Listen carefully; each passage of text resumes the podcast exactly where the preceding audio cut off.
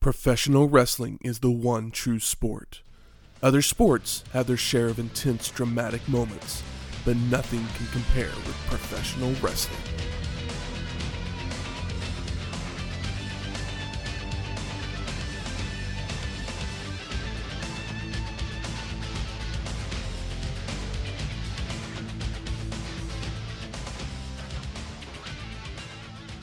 Welcome to Wrestling History X, where three friends come together to talk about the stories behind the matches. I'm Matt. I'm the Great Malenko. And I am changes and ineditable. Welcome to episode 209 WCW Monday Night Nitro. There's no tagline on this one. But cue that beautiful intro. The WCW Nitro intro is so good. It is definitely a fun one. Mm-hmm. So this is the 43rd episode of Nitro, produced by WCW. It would take place on July 8th, 1996, from the Disney MGM Studios in Orlando, Florida, with an attendance of 600 people and a TV rating of three and a half. Hmm. Pretty good rating. You guys remember? Rating slightly up. Yeah. Yeah. It's like it's about to be appointment viewing television. You guys remember appointment viewing television? I did. Mm-hmm. doesn't really exist anymore. I mean, no sports. I mean, it happens like I think that I think the last thing for a lot of people was Game of Thrones, but I never watched it. Where people would be like, "Oh, I gotta watch it because the whole world watches it. I don't want it to get ruined." I so you people watch are, people are kind of thinking the same thing for Last of Us right Yeah, now. I've heard that too, which I haven't watched because I was like, I'd like to play the video game. And see, I've never At some point. never played the game, never heard of the game, heard people talking all about the show, but I haven't watched it yet because I want to be able to just to watch it I'll probably all the just way through. play the video game and then maybe I'll watch the show. But There's enough differences between the two that the show will still be enjoyable if you play the video game. yeah, that's what I figured. I mean, all the people that I know that have watched the show and liked it uh, also have played the video game. Uh, I'm just not a big video game guy in general, but you know, appointment viewing, kind of miss it. I mean, I do, but at the same time, I didn't really view by appointment back then because I was one of those that had a TV tape in my VCR at all Oh, yeah. times, so I had did- timers I set for everything. well. So I could watch it anytime I wanted to, and I always made sure that I extended the start time and the run over time just because you never know in the days of wrestling if it was going to start early or run 15 minutes over. Yeah, I normally only ever tape things off of television, like while I was watching them to rewatch them. I never, I never got the figured out the timer thing or whatever.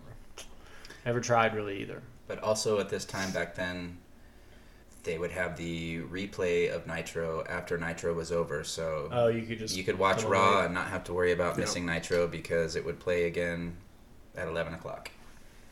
Absolutely. We're in Orlando, Florida. We are. We, we are literally outside the ticket booths of what is now considered Hollywood Studios. So I was trying to remember if that's what that was. Because I knew MGM wasn't there, but I the only thing I could think of was Hollywood. I knew it wasn't Universal Studios. Like literally, when I started watching, I was like, I was like, "Hey Heather, you should look because we've been at this place many, many times." So I need to get back down there. I haven't been there since I was 18.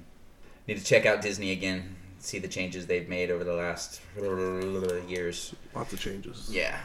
Yes, we are in Orlando. We are at Disney, at MGM, now the home of Hollywood Studios. And we are coming off of the. Uh, we're, we're in the day after the wrestling world changed forever, which I'm not going to lie, I was really surprised that they only had a crowd of 600 people the day after this. You figure I you'd have a mean, they- bigger crowd for a bigger That's what they reaction, set up. That's but- what they set up. I mean, they probably would have had more people if they had set up more. But aren't the aren't the tickets like free? Isn't this just like Disney? Just like, Mm-hmm. Yeah, oh yeah, if you yeah. want to go to a wrestling show, And maybe that was the their thinking is everybody's going to show up and they're going to want a ticket. I don't know how many seats they had available, but still 600 after. looked like 600 because yeah. it didn't look like any seats were empty. yeah, So yeah, we're we're coming off of the the day the wrestling world changed, the New World Order, the NWO. They are in full effect. They are officially a thing. They officially have a third man, but they don't yet have the theme music that we know and love. So I figured as a, an intro to the NWO, minus their theme music, we would bring a voodoo child of our own. This here cocktail is the voodoo child. It is dark rum. It called for creme de banana, but I bought 99 Banana? bananas. Banana. Uh, so yes, dark rum, 99 bananas. Uh, it called for some guava nectar, but I grabbed a can of guava pear soda instead. Add some ice, mix it up, and then you drizzle uh, a couple teaspoons. This drink was good, guys. yeah, it hits hard on the first sip. Dribble a little bit of grenadine in there, and then because it was a little Stout. potent on the uh, alcohol, I also added a little bit of pineapple juice just to cut through some of that 99 bananas. Yeah. And a It's- peel ain't one. It's a it's a beach beach vibes. yes, very beachy drink, perfect for something Florida. I'm liking it more and more as it sits here. Yeah, that's that's Yeah, what but- drinks are supposed to do. They get better with each sip. I agree. That's what they are supposed to do. Voodoo Child, I'm uh, I'm a happy papa here with this little baby. Sol- solid drink. Yeah, When you know we're in Florida. Seems like something to get it in Florida. it's a nitro. It's not a full pay per view. It is a two hour episode though, so I had a question about that. Is this the first two-hour episode we've watched? Yes. And how long did they switch to? I mean, give- just ballpark. I don't need you to. The do first Scott Hall appearance was on the first two hour. Okay, episode. so a couple months ago. Okay. Cool. And uh, what about the Disney studio of it all? Is that also pretty recent? like what he Like the the you know, filming outside. Filming outside, yeah. That I have no clue. Okay. Like I, I thought like literally when I first read it, I didn't realize they were going to be outside until I started watching the show. Yeah, I thought they were going to be inside one of the studio buildings, yeah. and Yeah, yeah. I was just curious because I've seen, I was I've seen nitros in that setting before, but I think that's just been like throw something on the background on the network back in the day, like ah, you know, whatever, just randomly click a nitro or whatever, and I was like, oh, but So I'm trying to remember where did they do the the big Hogan parade when he was first joining the company? Is that at Disney? it might have been at MGM Or, Studios. yeah, I think it, maybe it was MGM. So I mean, back then, at this point, it was actually still a working movie studio. So, like, there wasn't a whole lot of rides actually in the park. There were there were a few things, but like, it it was literally a working studio. like you can go see yeah, a tree left over from Wizard of Oz, just some MGM stuff. That- Just MGM things, you know. That's the first MGM movie I could think of that's wildly famous.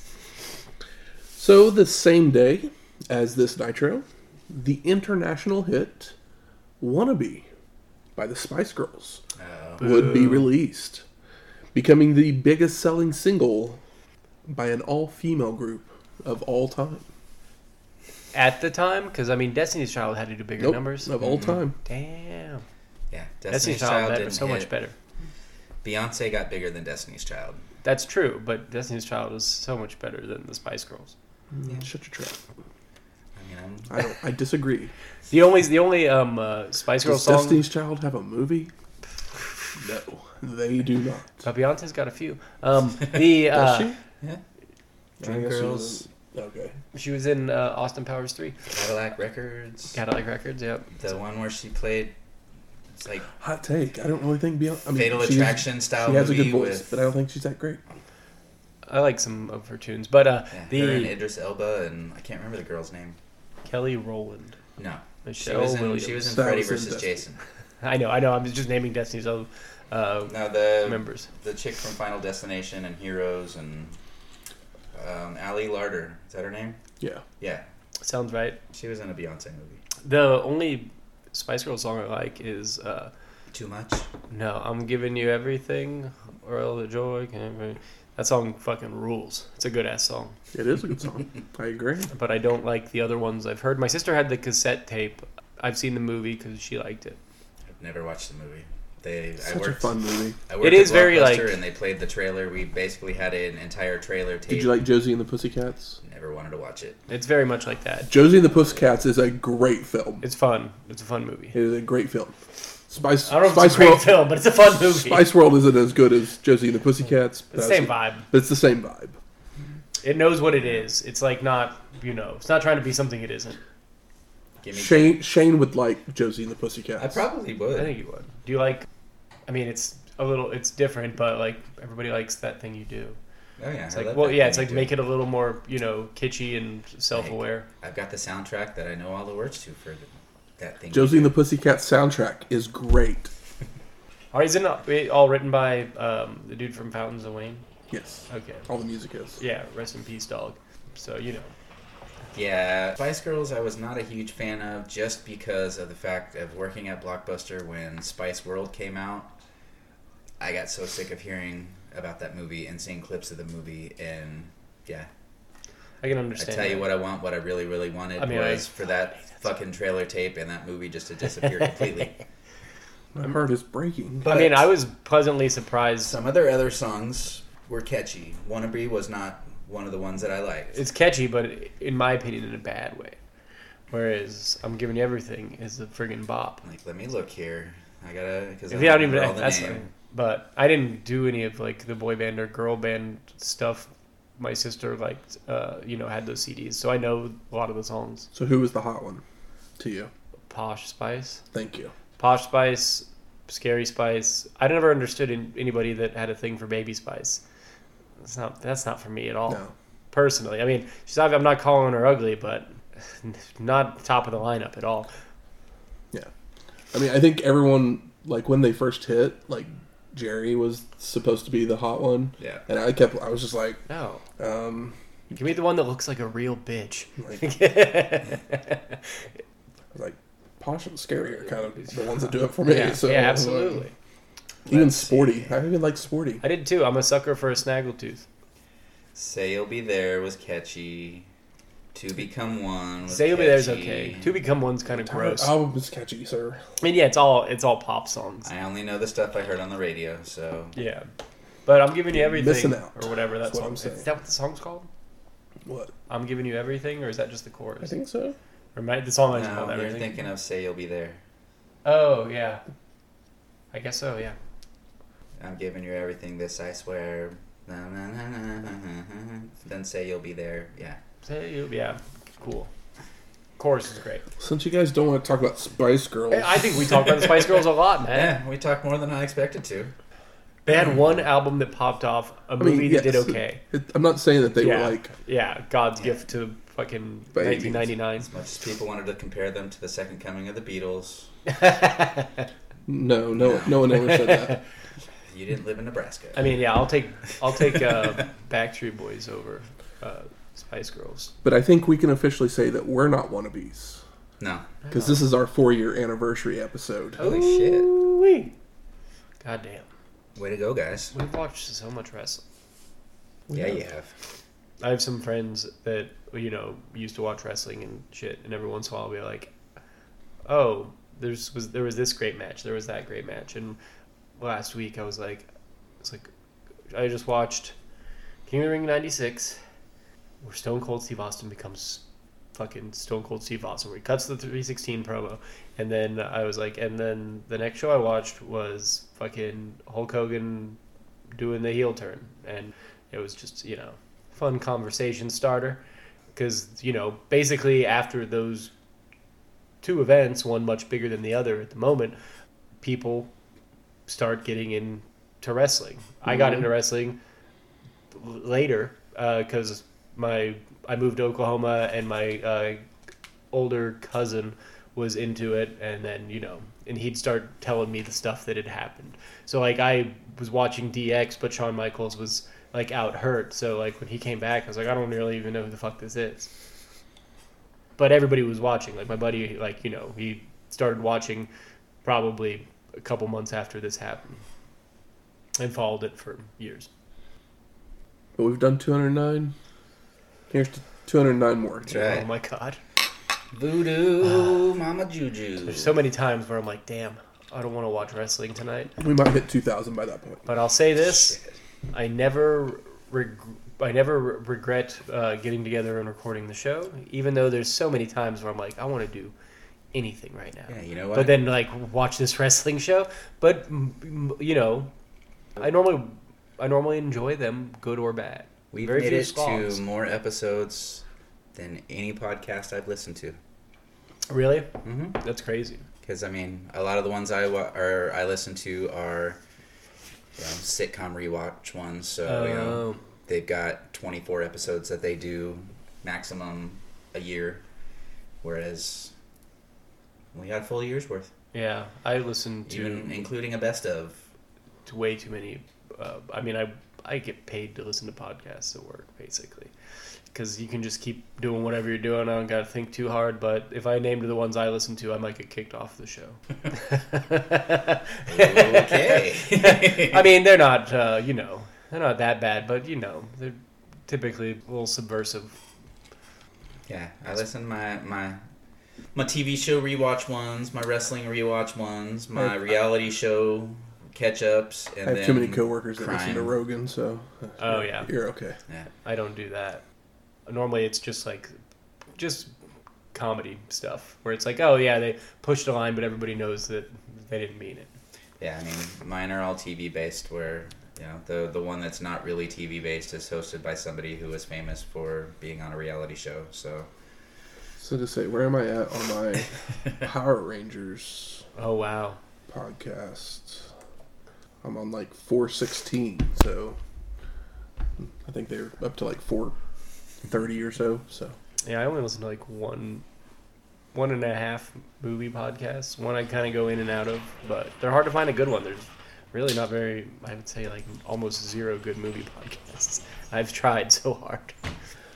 But enough about us. Celebrating ourselves. Yeah, I mean, you know, we are. Who knows who out there? Who, how many people are out there listening? Maybe two hundred and nine. There's a few people that have listened to the show. Let's talk some Nitro. We get that very fun Nitro opening, Love the it. fire down the streets and highlights on the buildings. And Tony Schiavone welcomes us to the show, joined by Larry Zbyszko Oh, and you know what? for the first hour. Pop for Larry Larry's Biscuits. We don't watch a lot of nitros. I don't know how long he's been been out here doing it, but Basically, once good to they see him. went to the two hour thing, Uh-huh. Tony and Larry are doing the first hour. Eric and Bobby do the second hour. cool. at this point. And they discuss what happened the night before at Bash at the Beach. And then we go to our first match. Larry is also disgusted, by the way. Oh, everyone is yeah. disgusted. I know. I'm just, you know, just I want to make sure everybody knew. Tony still can't let it. He can't even get anywhere near around it. It's just ruined. He's disappointed. He's let down. But we go to our first match Rey Mysterio Jr. versus Dean Malenko for the WCW Cruiserweight Championship. I love the 1,000 on Dean Malenko's butt. So arm wrenches are shared between the two to begin until Rey hits a head scissors and a satellite arm drag to send Malenko to the floor, followed by Mysterio faking a dive out to wow the fans. Back in, Dean with a knee to the gut, and he tries for a vertical suplex, but Rey flips and goes for a springboard moonsault, only to get caught, which Mysterio wiggles free off of to shove Malenko into the corner. Rey follows in by leaping onto Dean's shoulders and goes for a sunset flip, where Malenko stays up and punches down. But Mysterio avoids and nails multiple springboard drop kicks for a two count. Rey then goes for a wheelbarrow, only for Dean to shove him off and go for a power bomb, which is countered by Mysterio into an arm drag. But Malenko finally catches him with a tilt-a-whirl backbreaker and an overhead T-bone suplex as we head to commercial. And we talked about how Dean Malenko had a good match with Disco Inferno, but now he's got somebody that can go. And, you know, we all popped for that tilt a whirl backbreaker. Absolutely. Yep. We come back to see Dean still in control, dropping Rey with a tiger driver for a near fall and applying a camel clutch. Malenko releases it and sends Mysterio to the ropes, where he tries for a knee to the gut, but Rey counters into a small package for a two count. Dean then follows up with a front suplex onto the ropes, causing Mysterio to fall out to the floor. Back in the ring, Dean begins to work his some of his 1,000 holds, only for Rey to make the ropes to escape. So Malenko then dumps Mysterio out to the floor, where he delivers a brainbuster. And Dean rolls Rey back in for a body slam for a near fall. He goes for a pump handle slam, but Mysterio counters in midair into a body press for a two count of his own. Rey then hurricanranas Malenko over the ropes to the floor, and he follows out with an Asai moonsault, but only catches a piece of him and goes splat on the concrete. Uh, he totally, uh, totally missed. I bet I was like Rey must have had the wind knocked out of him. Like, oof, splat, Fell big down, splat. Dean rolls in with Mysterio heading up top, leaping off with a Hurricanrana for a near fall, before hitting a body slam and a split legged moonsault for a two count. Rey heads to the turnbuckles again, but Malenko meets him there with a headbutt, causing Mysterio to crotch himself and allow Dean to nail a super gutbuster for the pin. And no, Malenko picks him up. I mean, I love it. Is that one of the thousand moves, Dean? Come on. Dean with a belly to belly suplex and makes the cover, but picks him up again. Malenko then goes for a tilt a whirl, only for Rey to counter into a Hurricanrana for the pin and, the win. And new. It's nice. It's smart. Uh, you have this show after a big show, and uh, you give them a title change. Keep them, keep them happy. But these two guys that can just Yeah, wrestle and wrestle and wrestle and wrestle. and it's so important that it's the Pep Boys Power Pin of the Week. Sponsored, brought to you by Pep Boys. We go to Mean Gene in the locker room with the Steiners and the Nasty Boys. And they're arguing over who's going to get a title shot and whether if it's Nastyville or the Dog Pound. And Knobbs has the best line of this. Let's hear it. When these two teams face each other, it's the 4th of July. Fireworks. That's right. Are you gonna tell me they're gonna kiss? Ew. These are the four guys I don't want to see kiss each other. Yeah. We get a Blood Runs Cold promo, and each of us burns the fury of a warrior. Glacier, coming to WCW. We've Got a been. name. I feel like we've been seeing this tease for so long. Blood runs cold. I mean, there was. It's hard to tell, but it feels like like four months ago they were showing like the you know just the weird like CGI the you know the turning hmm. of the wheel and stuff like that and they didn't say what it was it would just say coming soon. I mean, you remember how long Veer Mahaan was coming to Raw, right? I heard about it. Definitely wasn't watching You know, once upon a time, Emmalina was making a return uh, for like six months. yeah it's just funny that it's like it's fine it's like it's coming soon still but at least he has a name now I think all that time they were probably trying to find a, a person to play the character, and you know, Mm-hmm. Shawn Michaels is champion, so can't make it him. the uh Owen Hart's on commentary, so it's not going to be him. I just love, uh, like, yeah, how obvious that it's like, oh, well, it's just Sub Zero. The first promo we saw was on May 19th, and this is July 8th. So it's only been about a couple months. Damn you, ECW, for making me think so much more time happened from all covering all your damn shows. So we go to our second match the Dungeon of Doom of Hugh Morrus and Big Bubba Rogers with Jimmy Hart versus the Blue Bloods of Lord Steven Regal and Squire David Taylor with Earl Robert Eaton and Giles. And Hugh and Taylor go back and forth until the Squire hits a dropkick, but Morrus comes right back with a clothesline before mocking the Blue Blood. One, se- one thing here Hmm. Dave Taylor, his name is Steven Regal. Earl Robert Eaton. Shouldn't it be Squire David Taylor? I mean, you'd think so. Drove me nuts. I don't know why it drove me nuts. Shouldn't matter. Doesn't matter. uh, But, you know, where does where does Squire fall in the whole title He's, picture uh, as far as Gi- lords uh, and above Jeeves and below Earl. yeah. It's just funny because it's like, I want to call him Bob Eaton so bad. Regal and Bubba both tag in, with Lord Steven taking him to a corner where the Blue Bloods double team with forearms to the chest and kicks to the back, followed by an elbow drop by Lord Steven for a two count. Rogers then catches Regal charging for a big Bubba slam for a near fall as Taylor makes the save. Both team again make tags with the Laughing Man being taken down by several European uppercuts from the Squire. And all of a sudden, John Tenta runs out, pulling Rogers off the apron and brawling with him to the back, while the Blue Bloods hit a double back suplex on Hugh for the pin and, the win. And uh, listeners, if you happen to watch the show, get a good look at Big Bubba's arm. First time I noticed it, but he has a tattoo of himself with like a little like village people biker uh, hat on in front of a fucking Confederate flag. Craziest tattoo ever. Fa- your own face That's a picture of my granddaddy. in a in a biker hat. Crazy. and I yeah, he's got sleeves on most of the time.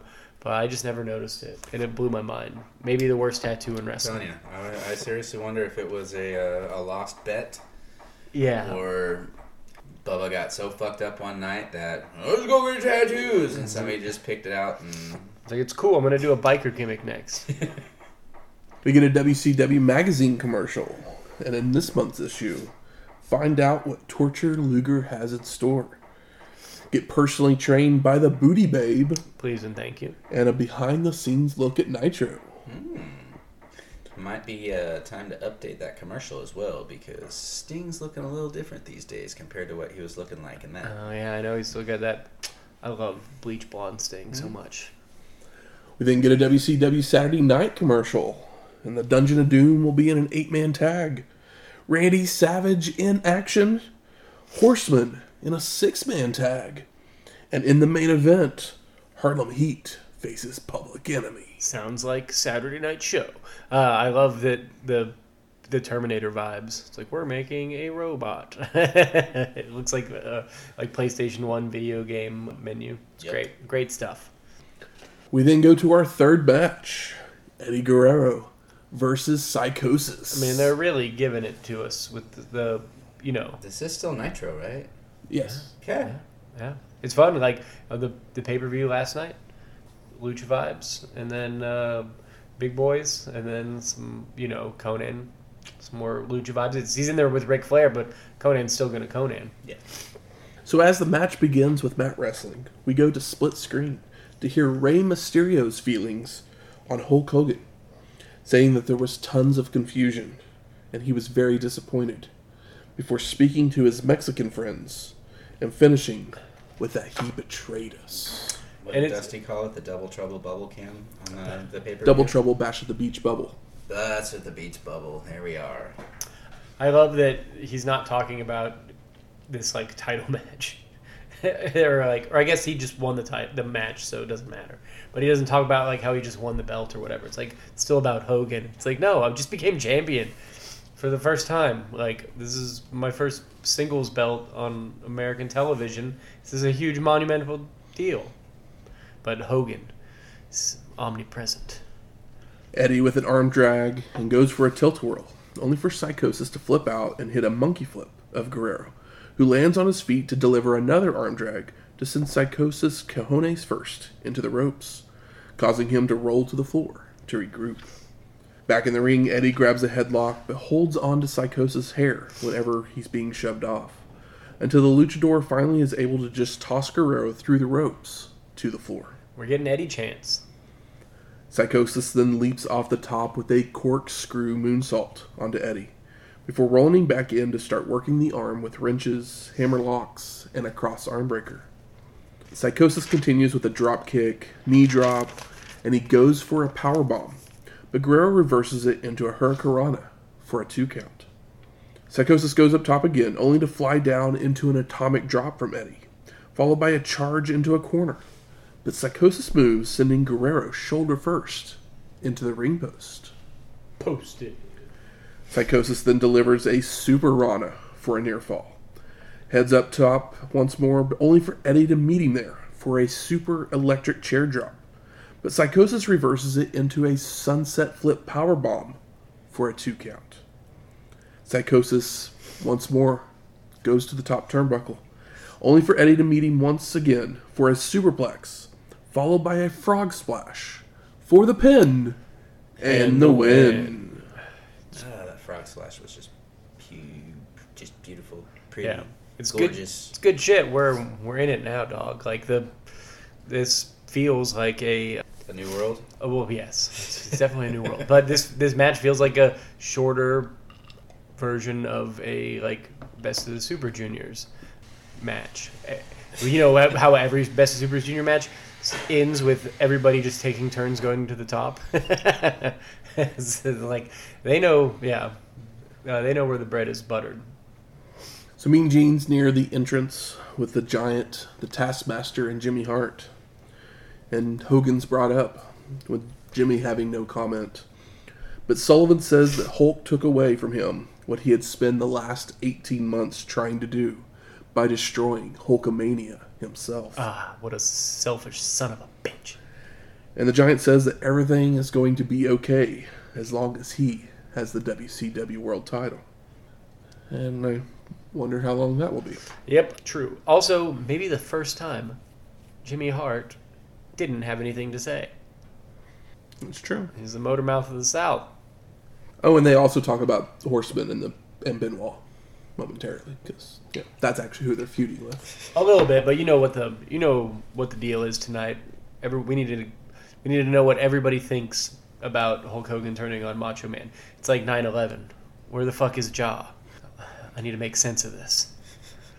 So we go to our fourth match: the Nasty Boys of Brian Knobbs and Jerry Sags versus the Steiner brothers of Rick and Scott Steiner to become the number one contender for the WCW World Tag Team Championships.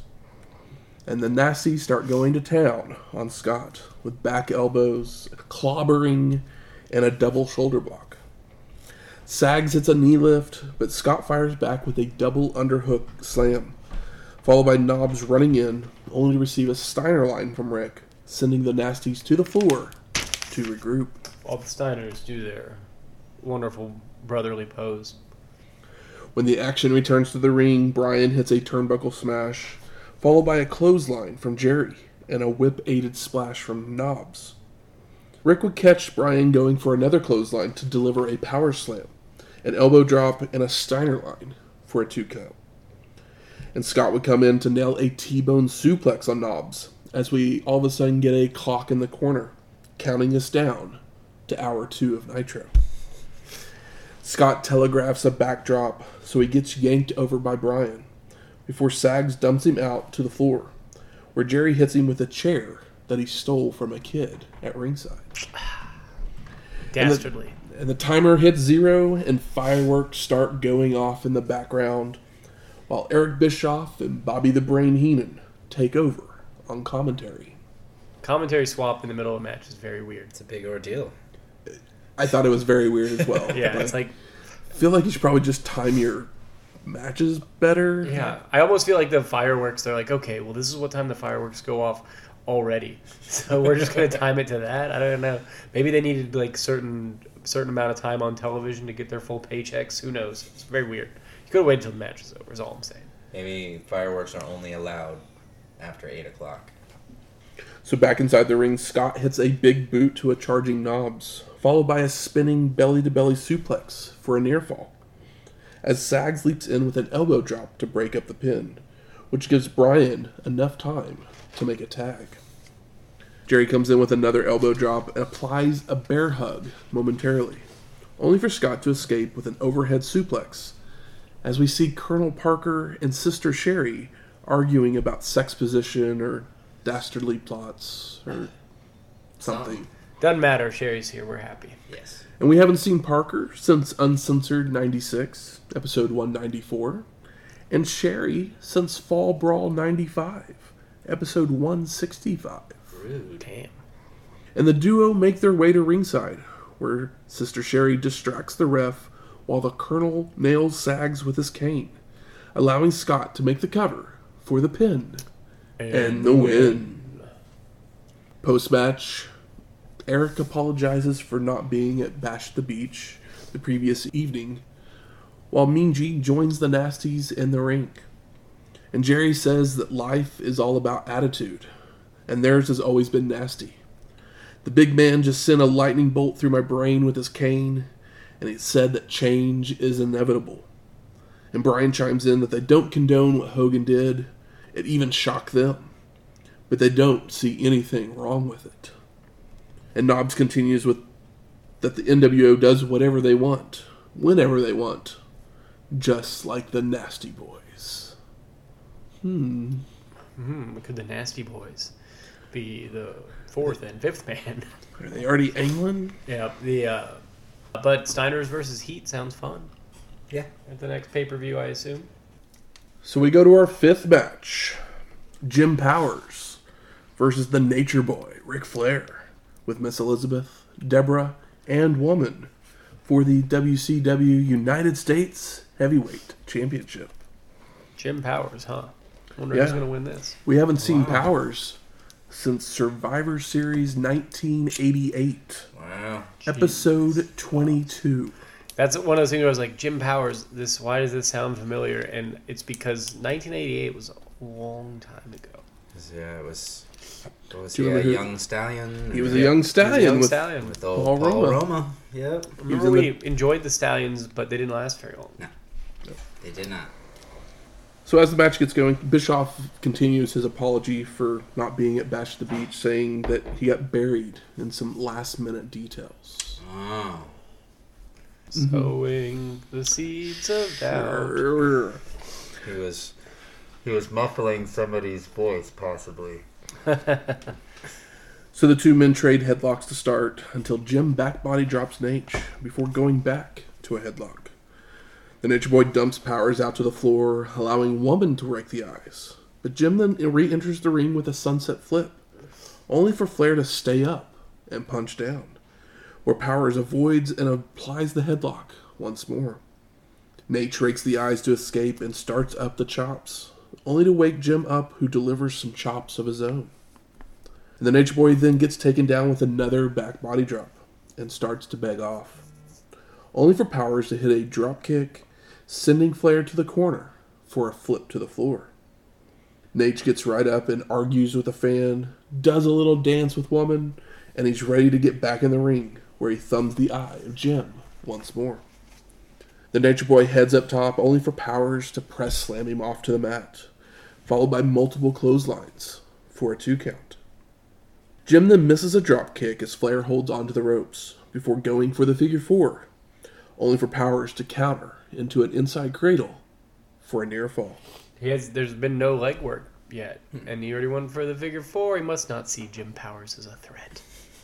Jim then misses a corner charge, allowing Nate to work the leg with a chop block and a rolling knee drop before locking on the figure four with leverage from Woman for the submission and the win. Post match, Mongo and Arn join the Nature Boy at the stage area for an interview with Mean Gene. And Okerlund asks about the Hogan situation, with Anderson saying the Horsemen never pretended or claimed to be role models. But what Hulk did, but Hulk did, and that's why he's scum. Mi- Michael then mentions something about the apocalypse being here, and it's all about the four horsemen. And Flair just reminds us that the champ can go all night. Woo! Oh yeah, he's uh he's on a binge right now between last night and tonight. The boy found the good stuff, and he ain't stopped. I mean, Hall and Nash have arrived. yeah, he can party in the mid card, uh, ripped on blow, no problem. And we go to commercial, but when we come back, Eric announces that there's still been no word on Luger's condition from what happened the previous night on pay per view. No mm. word at all. It's Maybe been he got buried in 24. details. He probably is buried in details. So we go to our sixth match Sergeant Craig Pittman with Teddy Long versus the crippler, Chris Benoit. And Sarge immediately takes down Chris and then hits an overhead snap suplex before nailing a German suplex. The two start fighting over a waistlock, with Benoit chopping his way out and nailing several knees to the midsection before choking Pittman on the ropes. Yeah, this match was misleading when it first started because they said Chris Benoit faces the Pitbull, and all I could think of was, wait, Pitbull too? yeah, like oh, that, that would be crazy. Surprise of the night. Uh, And there he was. uh, I I hope Sergeant Craig Pittman is doing well wherever he is, but it'd be I would love for him to own a barbecue restaurant. Sergeant Craig, the pit boss. Pitmaster Pitman. Mm-hmm. The crippler continues with an eye rake and turnbuckle smashes, but has his whip reversed, sending Benoit to the corner, only to get his boots up on the charging Sarge. The crippler fires out with a clothesline, only for Pittman to come back with a headbutt to the gut, sending Benoit out to the floor to regroup. He must have took that note from one of the thousand holds of, Dean Malenko.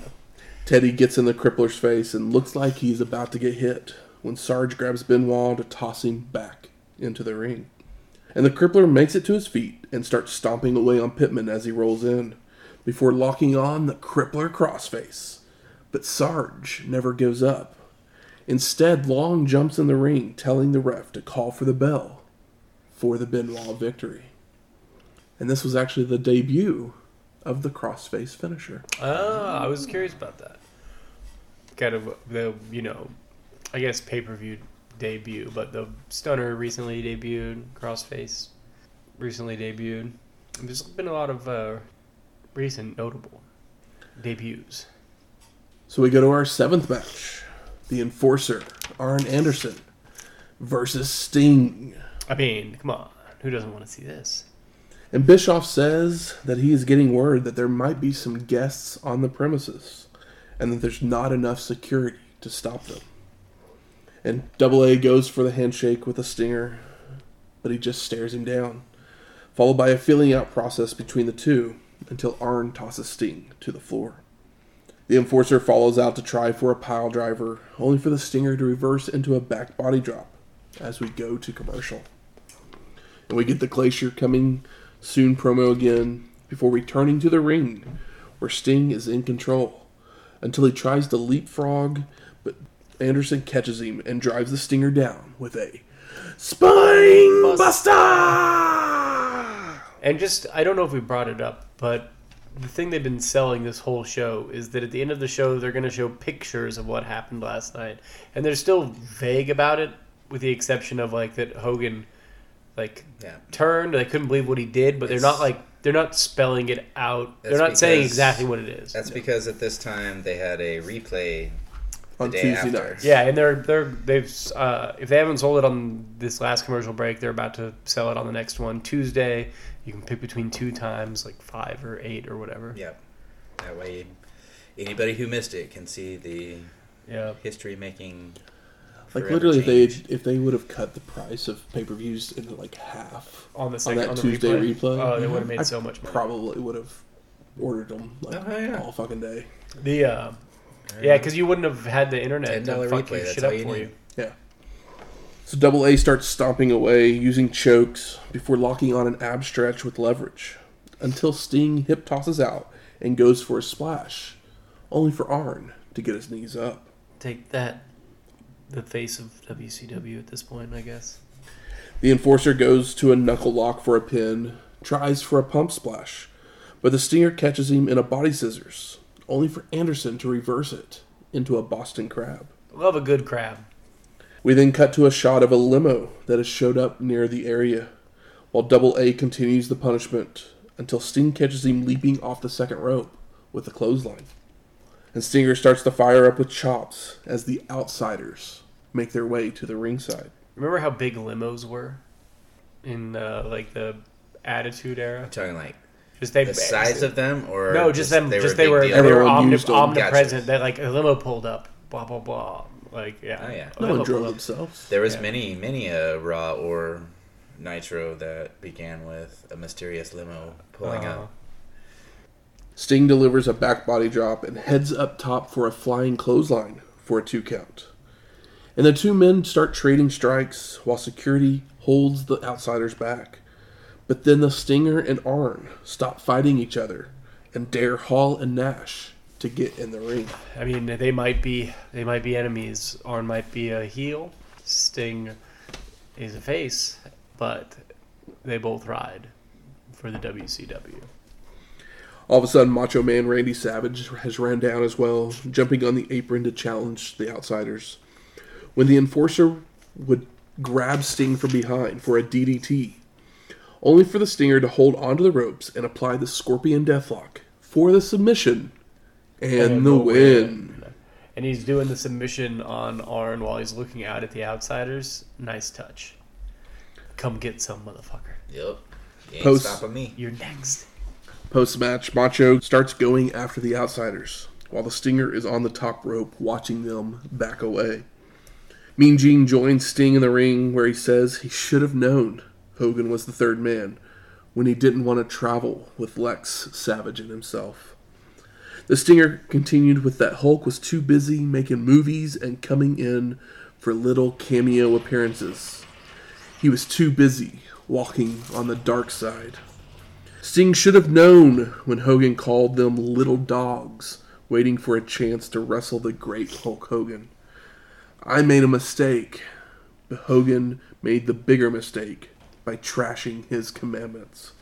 It's a good thing that you told them to believe in themselves, because they sure as heck can't believe in you. And he keeps going by saying that Hogan told the kids to stick it. No, you stick it, Hulk. You stick it. I mean, Fans can stick it, brother. best Sting promo. Yes. Best Sting promo, and yeah, WCW's for WCW's for the children. But it's the best Sting promo. For the children. He's, he's there. He knows how important this is. Okerlund then asks Savage his thoughts, and he can't tell us what he wants to do to Hollywood Hogan. He's not talking. On TV, especially here at Disney, the happiest place on earth. Shameless plug. But if you take the worst thing you can think of and multiply it by 9 million, then multiply it by infinity and beyond, Oh, he must have seen Toy Story. it would be like one grain of sand in the Sahara Desert because it's really, really scary thinking of what he's going to do to Hulk. Okay. I mean, it's, that's, it's that's warrior level. yeah, it's it's nonsense. But Hogan can not Hogan. Macho can do nonsense mm-hmm. better than anybody else. We then go to commercial, but when we come back, Mean Gene is by the limo with the outsiders. As like literally the crowd is piling out, leaving Yeah, leaving the the area. show. And Nash puts over Hogan, saying he will be at Nitro next week. And Hall says this segment of Nitro is brought to you by the Outsiders and Hulk Hogan, before saying they did what they said they were going to do. We go to another commercial, but when we come back from it, Eric and Heenan show us the exciting still photos of that Bash at the Beach main event. So still, And our com- should be warned. You may want to cover your kids' eyes before these horrendous photos show up. And our commentators discuss it all before Bischoff says his goodbyes as we fade to black. can I ask a quick question? Absolutely. Who's Mark Fuhrman? Who? He was on the OJ trial. Oh, okay. There was a Mark Fuhrman reference. I was like, who the hell is oh. Mark Fuhrman? Yeah, he was like a racist detective, I believe. Yeah, I believe you. yeah, yeah, I think he was one of the detectives. So I ask you, gentlemen, what are your overall thoughts of Monday Night Nitro? That's uh that's one way. That's a pretty great way to sell snake oil. Everyone's waiting for Hogan and waiting for these pictures, this confirmation, waiting for the outsiders. Show up in the last couple minutes, and just to tell you that Hogan will be there next week. Yep. But it's okay to sell snake oil if you have solid television matches over the course of your two-hour television show yep. which they did. Yep, they kept the people's interest, starting off with a couple of hot matches, bring in some Steiner nasty, Sherry Parker, whatever the hell they were doing there. I can't remember. Yeah, it's a solid follow up to uh, the pay per view, and you know, if they're really going to be pushing Hogan as this ultimate heel, then having him not show up the day after he dumped on everybody's hopes and dreams was perfect because a you just sold tickets or you basically just sold out your next show because everybody's going to want to see and hear what the hell he has to say And it shows that fuck you guys, I'm not on your timetable. This is my world now, and I'll show up whenever the hell I want to Also gives you gives people a little bit of time if because like to see people that haven't that weren't like still watching wrestling find out Hulk Hogan turned. They're not going to find out but, by Monday night to No. t- tune in for that. But they might find out, you know, within that eight days and tune in on the next week. So it gives you, you know, you're building, you're building a rating that way. Like I said, if you're going to sell s- snake oil, like at least you did it under a good show and with good intentions. Yep. They gave you a new champion in Rey Mysterio, which is awesome. And uh, you know, ang- angles are angles are uh, are moving. They feel very present. As a, I mean, you know, there's the Tenta Rogers thing that we don't care about, but everything else, uh, I think we all kind of care about, which is pretty rare to be like, oh well, there's only one bad angle happening right now Yep. sometimes there's only one angle happening at all on the show. And sometimes it's bad. What you googling? So it looks like they actually did like the next four weeks all at Orlando. So it was all the So you they know, may have just recorded or no, because it was no, live. they were all live, That's right. but they just were all in Orlando, probably with you know with four four hundred and fifty to six hundred people, basically. That's crazy. Yeah, whoever was whoever that whoever was like, "Oh, we'll do this for 2 hours."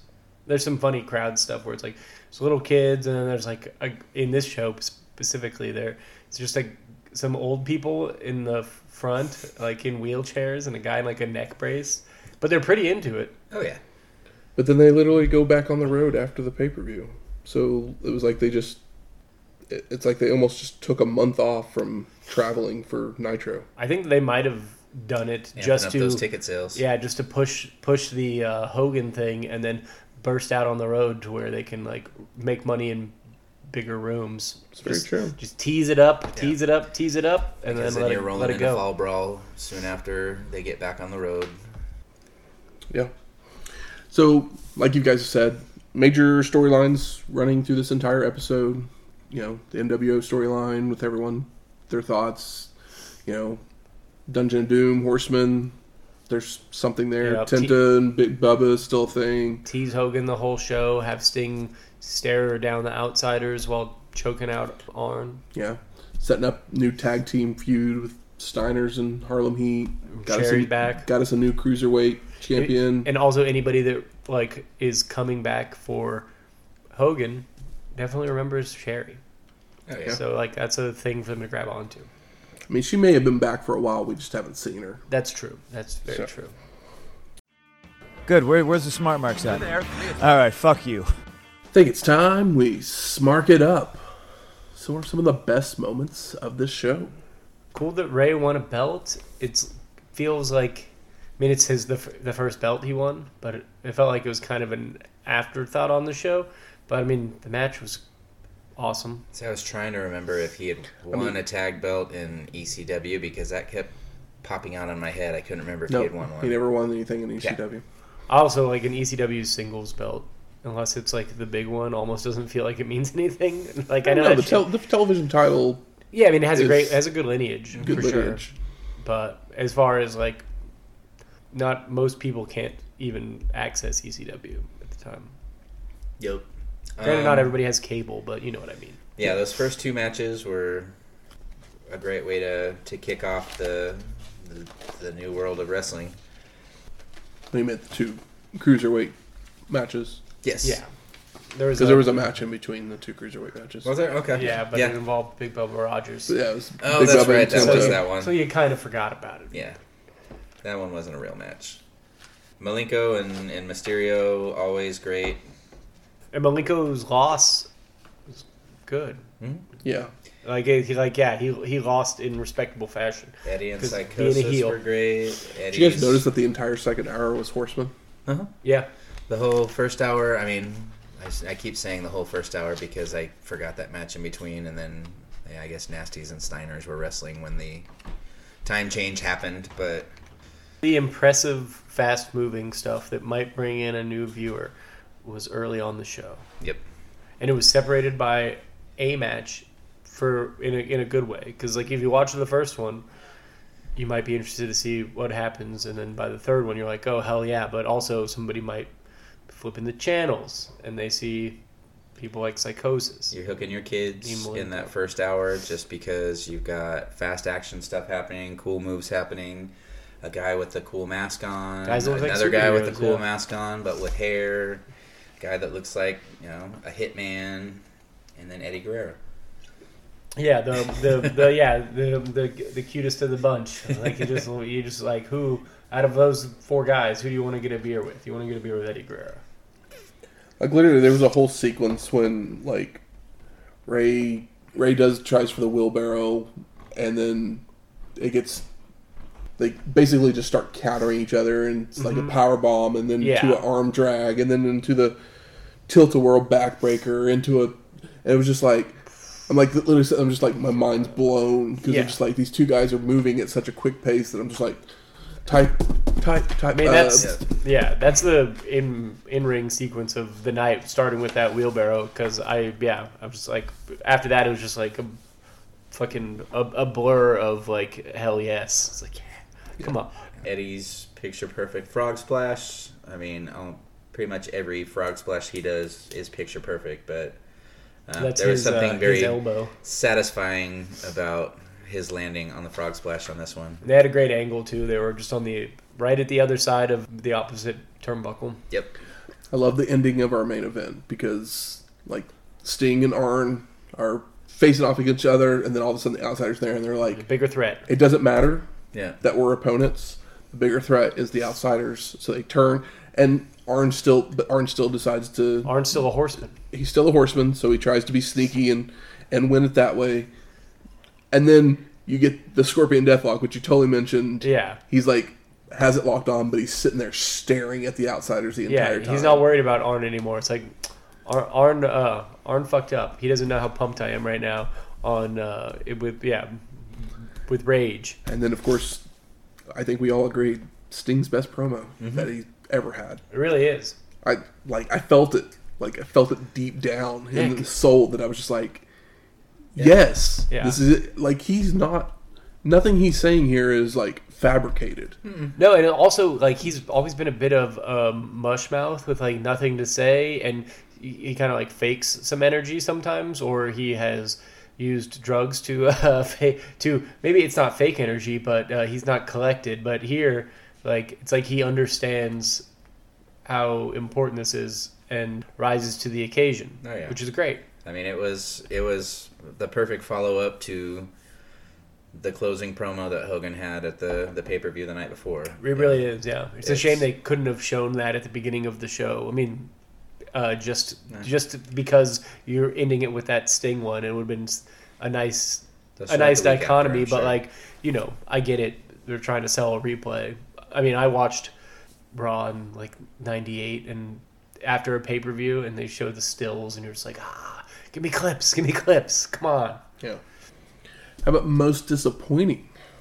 I mean, for me, I the the disappointing part for me was just the fact that there was only 600 people there, so you didn't get that full heel or not, not even crowd. heel, just full crowd explosion of disappointment, excitement, everything reacting to the night before because I don't know how many people in that 600 person crowd actually saw the show the night before and weren't just almost, cheering mean- just almost cheer. zero, probably. The bigger like when they do because like even now when they do shows at Universal Studios because like AEW records some of their AEW Dark and Elevation shows at Universal Studios. Like I think that's where they're going to record their Ring of Honor stuff as well. Like they're going to just do a, like a mass recording for like a month's worth of shows or so. The people that come in for those shows, a bunch of them, there are fans that live down Yeah. there that will come in for the show, They're but just they will also, but they will also paper the crowd with tourists. Yeah. And so, how many of these people actually even No, we're knew what was going on? We were lucky we got an Eddie chant. You know what I mean? That was audible because like how many of those people it's surprising that many people know who Eddie Guerrero is at this point. Yeah. Yeah, I think that you know if you stay in a place like that, then you'll get, you know, I mean, I watched uh, NXT uh, when it was good and out of the performance center, and you saw a lot of the same. You saw the same people all the time. Like, Kind of the same way with ECW. It's like we these are the real fans. So like this is the best crowd you're gonna get, even though it's a small crowd. Like everybody is, But they're, in it. everyone's there But and they're- invested yeah, every it's- week. But it's not the, thi- show. the thing is is it's not at a theme park or whatever. Like so you're not it's it's just a different a different thing. Right. But um, I think that like I said it t- it'll take time for those things to travel. So building it up before hitting the road is a, yeah, is a thing. And it's like, well Hogan's not here. When Hogan shows up, you want you want more than 600 people. How about best performer of the night? Is that Rey? I think once again it's a it's a Rey wrestling and it's a Sting for promo. Yeah. Yeah, I mean, give it to Rey. He got he got the belt and he uh, did it in uh, fine fashion. Well, yeah. I mean, Rey wrestling Sting promo, but then also just Sting with his standing his ground at the end while still wrestling. Yeah. So, toss up. Sting uh, with Hogan turning heel. Sting can finally be the babyface that he's supposed mean, to be he since literally- 1988. Call him on his shit. He Finally. literally gets pushed to the being the top babyface in the company. Yeah. Yeah. And how about most surprising? Jim Powers. Yeah, maybe Jim Powers, but I was also one of those things like Take a break know for eight guy. years and you come back and fight Ric Flair. That he showed up or that he actually had a pretty good showing? Both. Because again, I I, don't agree. remember seeing agree. him in in What all those years anywhere. What about Hogan not showing up? That wasn't that surprising, only because it's fucking Hulk Hogan, and it's surprising at first, but as the show goes on and I start to do the Yeah, think it through in my head, I'm like, it makes no, sense. like just you gotta you gotta milk it and make it matter. Which in they did it before when he was a face, but it means a lot more now because he was a face forever to diminishing returns over time. I got one more for you because I- I'm going to start asking this one on these TV shows. okay. So normally we watch if there's a title change, we'll watch the TV show, but also we'll watch if because I use Cage Match. I'll admit it that if their ranking is above a certain level, I put those shows on as well. This one was a cage match above a certain level. Do you think it's worth? Is it worth the worth the watch? Oh yeah. Yep. If you if you watched the Bash at the Beach 1996, you should watch the show afterwards because it like yeah because there's some good matches on here. There's a lot of the Horsemen are all throughout the show, and then Sting doing some of the best work of his career as far as character goes in such a like important time for him to be able to do that uh, and doing it flawlessly as far as i'm concerned it's totally worth watching Yeah, this this specific episode plants lots of seeds for the future, as far as, or not necessarily just for the future, but it it's the planting the seeds of the future of Scott Steiner. It's the planting the seeds of the future of the Horsemen. It's the planting the seeds of the future of the lucha er, or the lucha wrestlers in the company. Eric Bischoff. Yeah, that's a storyline that was it's there. it's it's there but like you wouldn't necessarily know if you were watching this at the time It's Sting showing his Norma Rae moment of I'm mad as hell and I'm not going to take it anymore. So, you know, this is how I really feel about Hogan. This is how I feel about the outsiders. I'm not going to let you interrupt what I do and interrupt my life. So I'm just going to slap on the sharpshooter and stare you down. and it means more that him and arn like fucking teamed up for a split second Yeah, That, like there's- uh, There's lots of there's high drama stuff happening in here that you re- don't realize is happening until months down the line or a year or so down the line. Yep. So yeah, it's very worth a watch. Making their way to the ring. It's trivia time. Oh, This week, the category is the numbers game. The number game. Uh-huh. What I say. Ooh. I'm gonna give you five points for a correct answer. Three points if we go to multiple choice. It's gonna be a name. This Okay. first one. Who had the best winning percentage with over five matches in 1993 and 1994? A few minutes later. Guess multiple choice. Oh, Oh, we can buzz it in? You can buzz in if you'd like. uh, if you're good with multiple choice, I'll do the same. And I'll go to multiple choice. Okay. Your options Are all the things we're thinking. are Brian Pillman, Shockmaster, Jimmy Snuka, and Super Destroyer One. Holy Jesus shit. Christ. yeah, none of those are on my With more than five matches. Over five matches.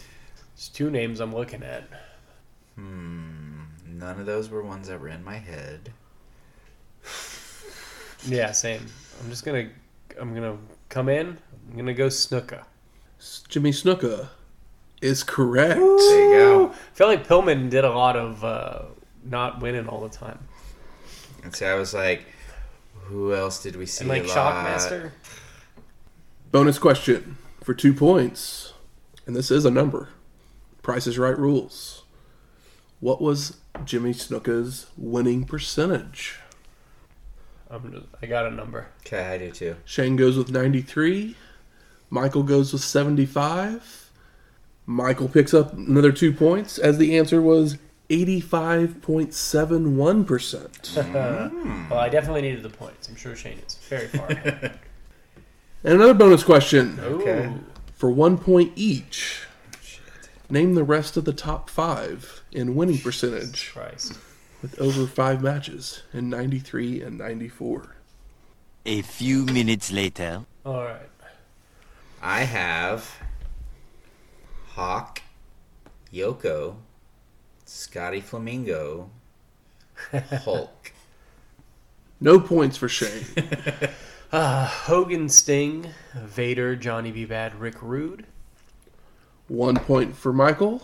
What was the point? For Sting, Uh, as the rest of the top five was Rick and Scott Steiner, oh. Sting, and Johnny Grunge and Rocco Rock. ECW. But This was the most difficult question, I promise. 'cause Yeah, I'm sure. I can't remember one one. of them. Next week, Heat Wave 1996. Headed back to Philly. Oh yay! It's been a little while, so I guess I can handle it. Anytime I hear Heat Wave, I'm like, Heat Wave 98, right?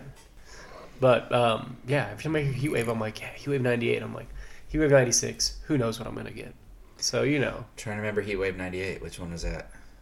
it's like the most, I feel like it's the most famous ECW pay per view.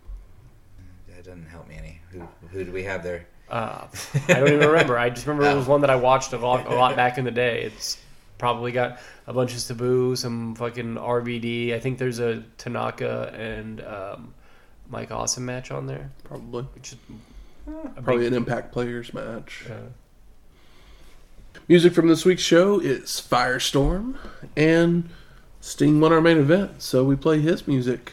Man called Sting.